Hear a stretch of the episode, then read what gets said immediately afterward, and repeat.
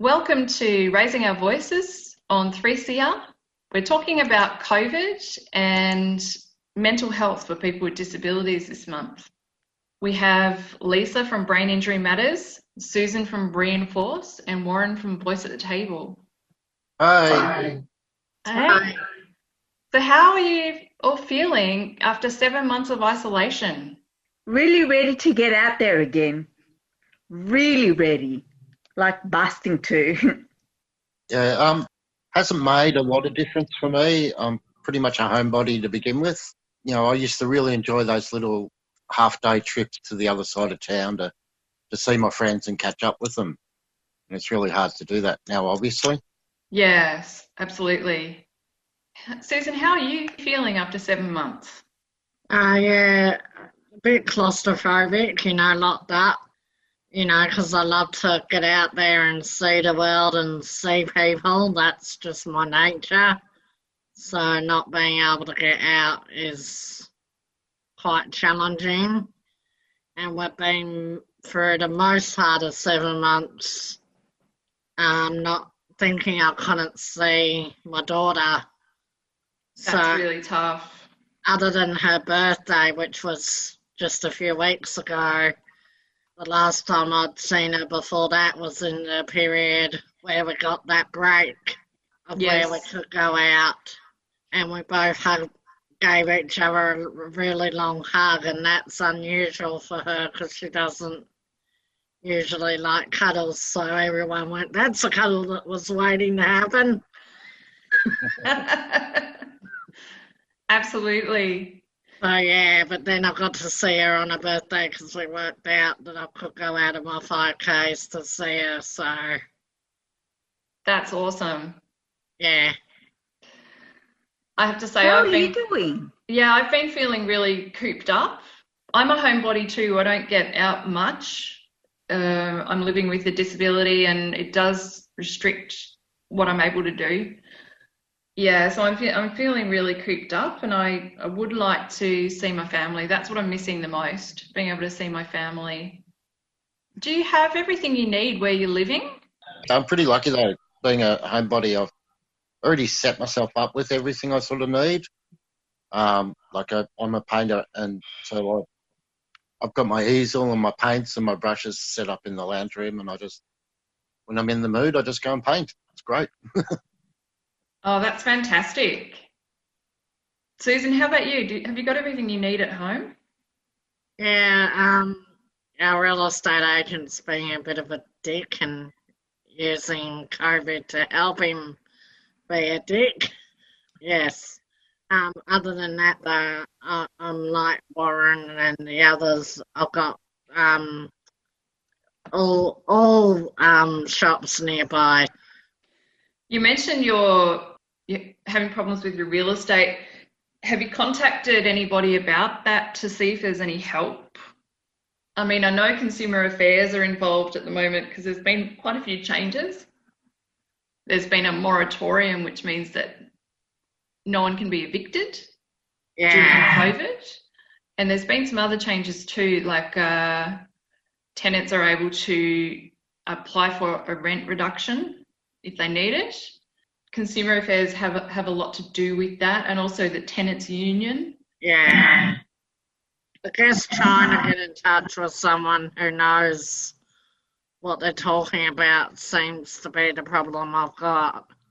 Okay, Yeah. that's difficult.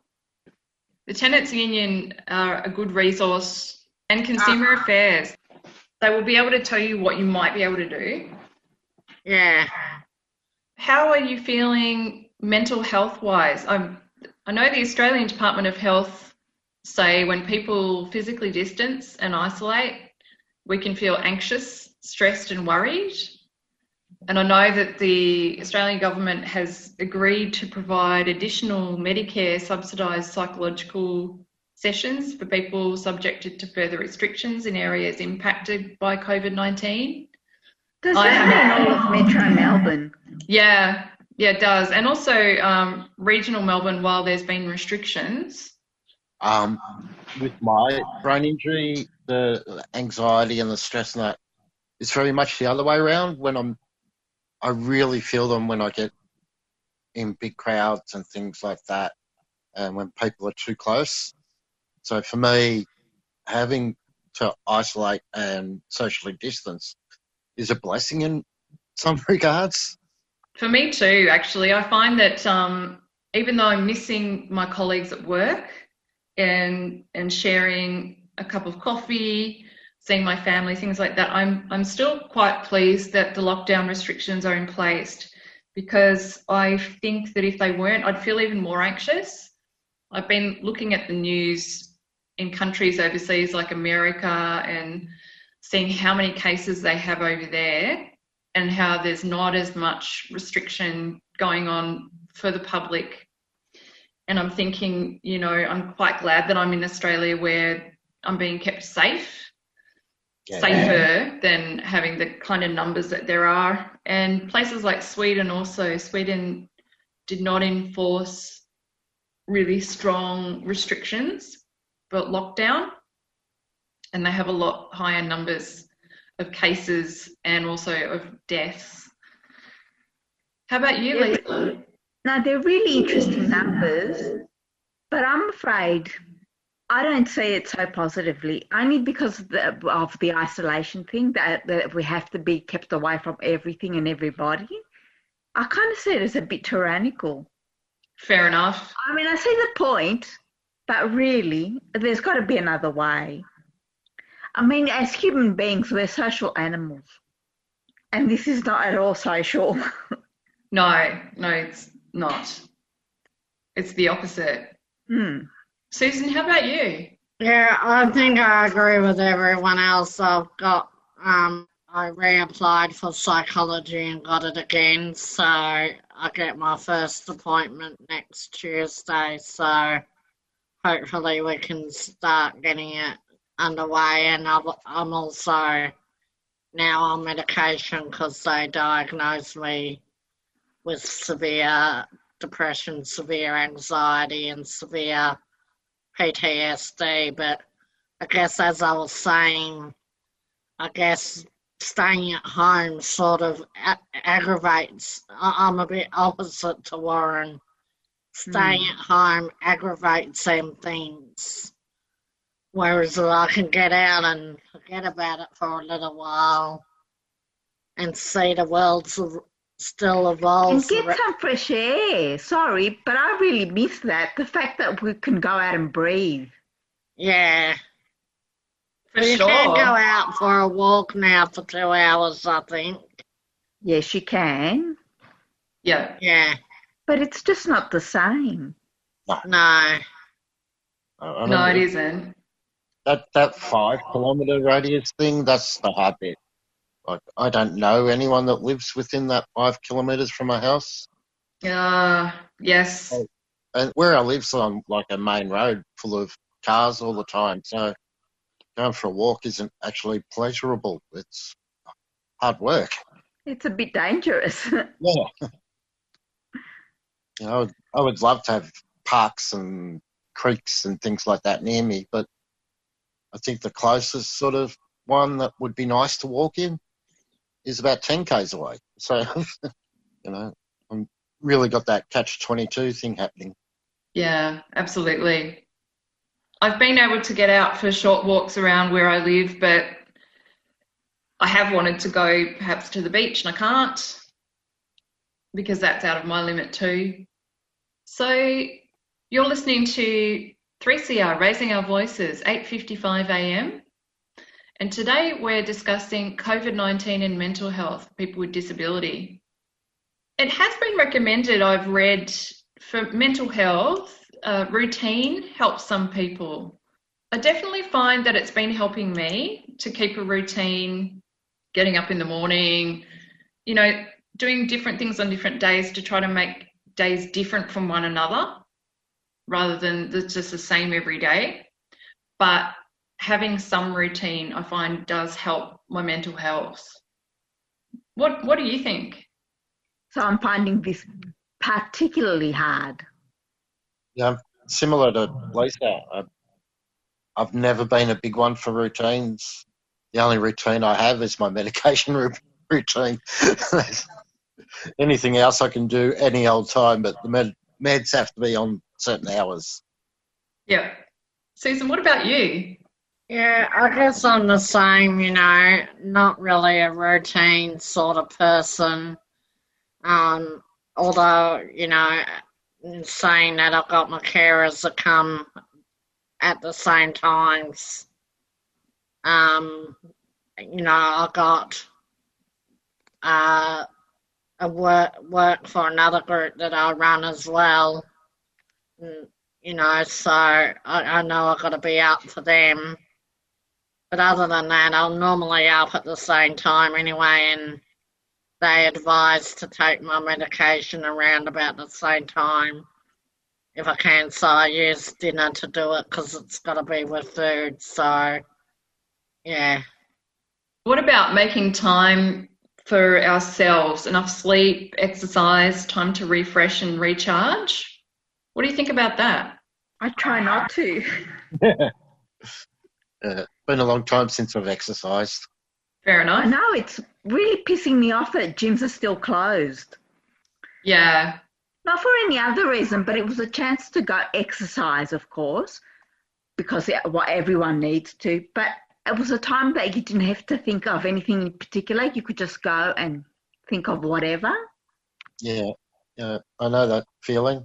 I, I do do that a lot with my painting. I'll I'll just disappear into it and nothing else gets in. Like the, I may have the news on or whatever, and it just washes over. It just becomes background noise. Hmm. But You know, going to the gym, you know, you got that social aspect as well, and without that, that's you know, the gym's pretty boring without the social bit. I think. Yeah, I think I would agree with you there. I've been um, I've been trying to do some nice things for myself. Like um, I've been cooking banana pancakes quite a lot for breakfast. I look forward to that. I don't have to rush so much because I'm not leaving the house to go on Anywhere. transport. Yeah, so I can take a bit longer in the morning. I like to take baths. You know, have a long, a long hot bath, which I find really therapeutic. So I'm trying to make sure that I do that a few times a week and um, have enough rest. think it's sleep is important to me. I, I have to sleep quite a bit to feel refreshed the next day. So those things those things are helping me to feel like I'm taking care of myself. Susan, what about you? Yeah, um, I find it hard to exercise anyway, you know, other than around my own home. I, um, I'm in a chair part time, so I guess, you know, that doesn't really worry me that much, although I try and get out at least once a week and I meet someone in the park and then we go for a walk and then I come back. So I try to do that too once a week and I think that's helping as well. Yeah, that sounds really nice. Yeah. Is there anything else that people are doing that is making a big difference? For me, it's been the uh, the podcast I'm involved in. It just breaks up the monotony of being at home all the time, which is where I used to like jump on the train and disappear for half a day and, and visit someone. Whereas now I've got this extra thing to do, and it's you know it's fairly relaxed like we're doing at the moment. It's basically having chats with people, so it's good. Yeah, that that sounds like something I would definitely enjoy. I I have to say I've been eating a lot more chocolate than usual, and that is getting me through. I think that's part of being isolated. yeah. If I couldn't have chocolate, I'm not sure I'd be coping as well. You've got to love the cocoa bean. I've got a good collection of Menulog bags now.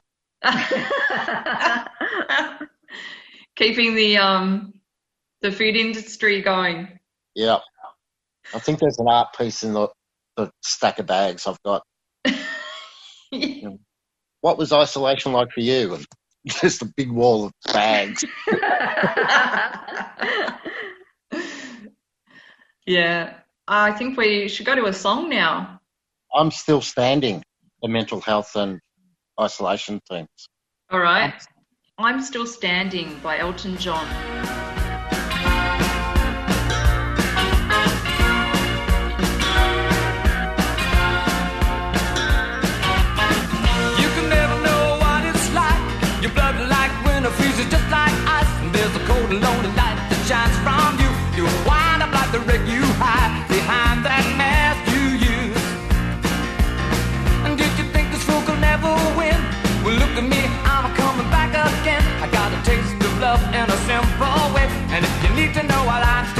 You just fade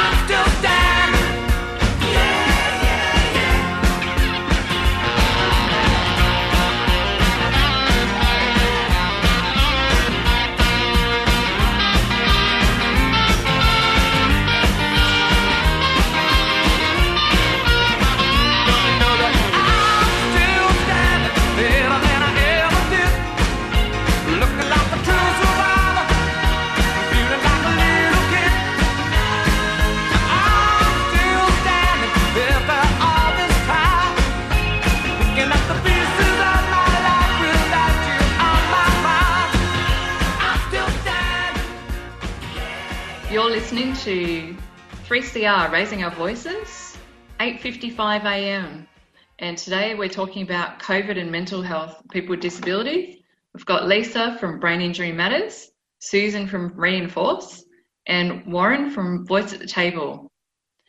We've been talking about some things that help or don't help during COVID for mental health. We were just discussing about making enough time for sleep, exercise, time to refresh, what about getting support? I remember, Susan, you mentioned just a bit earlier that you were able to access the extra Medicare sessions the government subsidising for, um, for mental health during COVID. I'm considering doing that myself. Has anybody sought any other kind of support or considered it or suggested it to others? Um, the psychological help available, well, for me personally, but it's usually over the phone, and I don't, I, I don't see that as being of any psychological help at all. Okay, Yeah, I'm- I'm similar to Lisa. I have real troubles with the telephone. Um, a lot of my brain injuries on the left hand side. That tend, tends to be where I put the phone, so it hurts to have something that close to me when I'm listening. I know it sounds silly, but it, what, that's what it is. yeah, right. Having the help on the phone's just not cutting it. No, I don't mind having the help on the phone because I have mobility problems getting to appointments and things like that. I prefer having appointments on the phone. I prefer that I can have doctor's appointments through telehealth. And um, it's a problem though for something like physio. You can't do have a physio appointment over the phone you need physio. And I have needed physio and I just haven't been able to access it. yeah. I do know that there's other kinds of support beyond Blue, for example, offer mental health support. Uh, Lifeline are open. Over the phone, though, right? over the phone. That's the thing, because we're still having to social distance. We're still having to. I do. I do recall seeing though, while reading the information, that some organisations will do face to face, if it's if it's absolutely necessary. They will. If a person explains that over the phone's just not going to be right for whatever reason, that's valid. Yeah, it's just a matter of keeping those hygiene practices in place, wearing a mask, all of that. And you know, doctors as well, GP appointments. Some sometimes you just need to see a doctor and have you know, or go to the hospital. Same thing. Yeah, I've been getting like a whole lot of blood works done because there's something wrong in my blood. And the blood specialist, they only want to do telehealth. And I really struggle with that because I don't always understand what they're saying Ah, yes. because they're on the telephone. So they're talking quickly like they would to someone they know. And I, I just can't absorb that sort of information that quick. So you would have to ask people to slow down. Can you say that again? Yep. Mm, that it's would be also a matter of um, body language. Yes. Yes. You sometimes need to see the body. Well, you know, kind of witness the body language. Mm, totally. I mean, that's a that's a large part of communication. Hmm, exactly. And it's a part, I'm afraid, that's not covered by telehealth. That's true. Yeah. What have been some of the biggest challenges, would you say, during this time for mental Not health? seeing people. Yeah. Yeah, I, I, I definitely agree with that. Not seeing my family has been really, really hard. Mm. Like even seeing strangers. The first time I, wa- I did my walk in the morning, I walked out and like I saw this person. I don't know who they were, just a person. And I thought, oh my God, I'm looking at another human being. Yeah, I understand that. I personally think all the challenges will come when we finish with this isolation stuff. Getting back onto public transport, Becoming societal again. Yeah. yeah, seeing people, being in crowds. That sort of thing. Yeah. I know that would be sorry. I know that would be the biggest ones for me is when things start opening up again. And as soon as there was that inkling of things opening up in the middle, to you know, remember when things opened for a couple of days, and people just went nuts. They were crowding all the shops, and it was just strange. Imagine what they're going to be like now. Yeah. Mm. It- This so one and a many of half them. meter distancing thing's just not going to be there. No. There's not going to be enough room. I definitely feel anxious about that topic. Yeah. I think that's when I'm going to be at my most vulnerable. Susan, what about you? Have you had any particular kinds of challenges?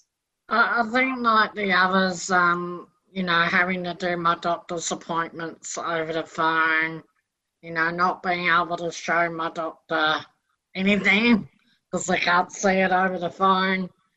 You know, they're like, can you describe it? And because I've got an intellectual disability, it's harder for me to describe something to someone. Um, and and the same as everyone else, uh, you know, um, because of my ID. I don't know if people realise, but I say my form of ID at least. I mean, ID can be a big bracket. My form, I believe, um, acts a lot like um, brain injury. So, you know, I'm having to say, slow down, what was that? Or what does that word mean? Or, or what word did they say? I'm like, I can't pronounce it, let alone. So, yeah, but. How so- frustrating.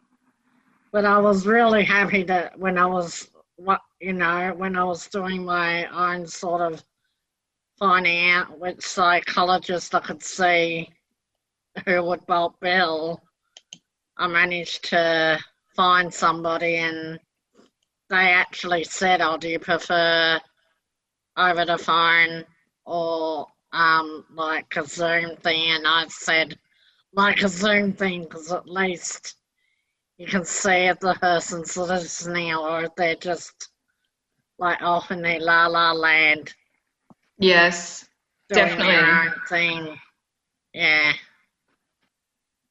anything And else? the period of not seeing my daughter, I think, made me really anxious. You know, um, she had a really rough year before I moved closer to her. Um, and that made me feel so bad that I couldn't do anything for her. That is really tough. Um, you know, she had had her father pass away, as well as find out she's got a um, lupus. So, you know, it's just like, and I, I felt like I wasn't there to support her through that, through finding all the, well, you know, everyone said Happy New Year, and because she found it out right at the New Year, I was like, oh, yeah, let's. Uh, So for us, it wasn't really a happy new year. It was, you know, and I think it was extra challenging on me because I wasn't anywhere near the area, so I wasn't able to go to all the appointments. That would have been so difficult. Yeah, To be But- wanting to yeah. provide that support and not being able to. yeah, yeah. And not understanding it. So, you know, and I still don't understand it, but I guess I'm very lucky. She's a very, she's just turned 12, and I say turned 12 around 21.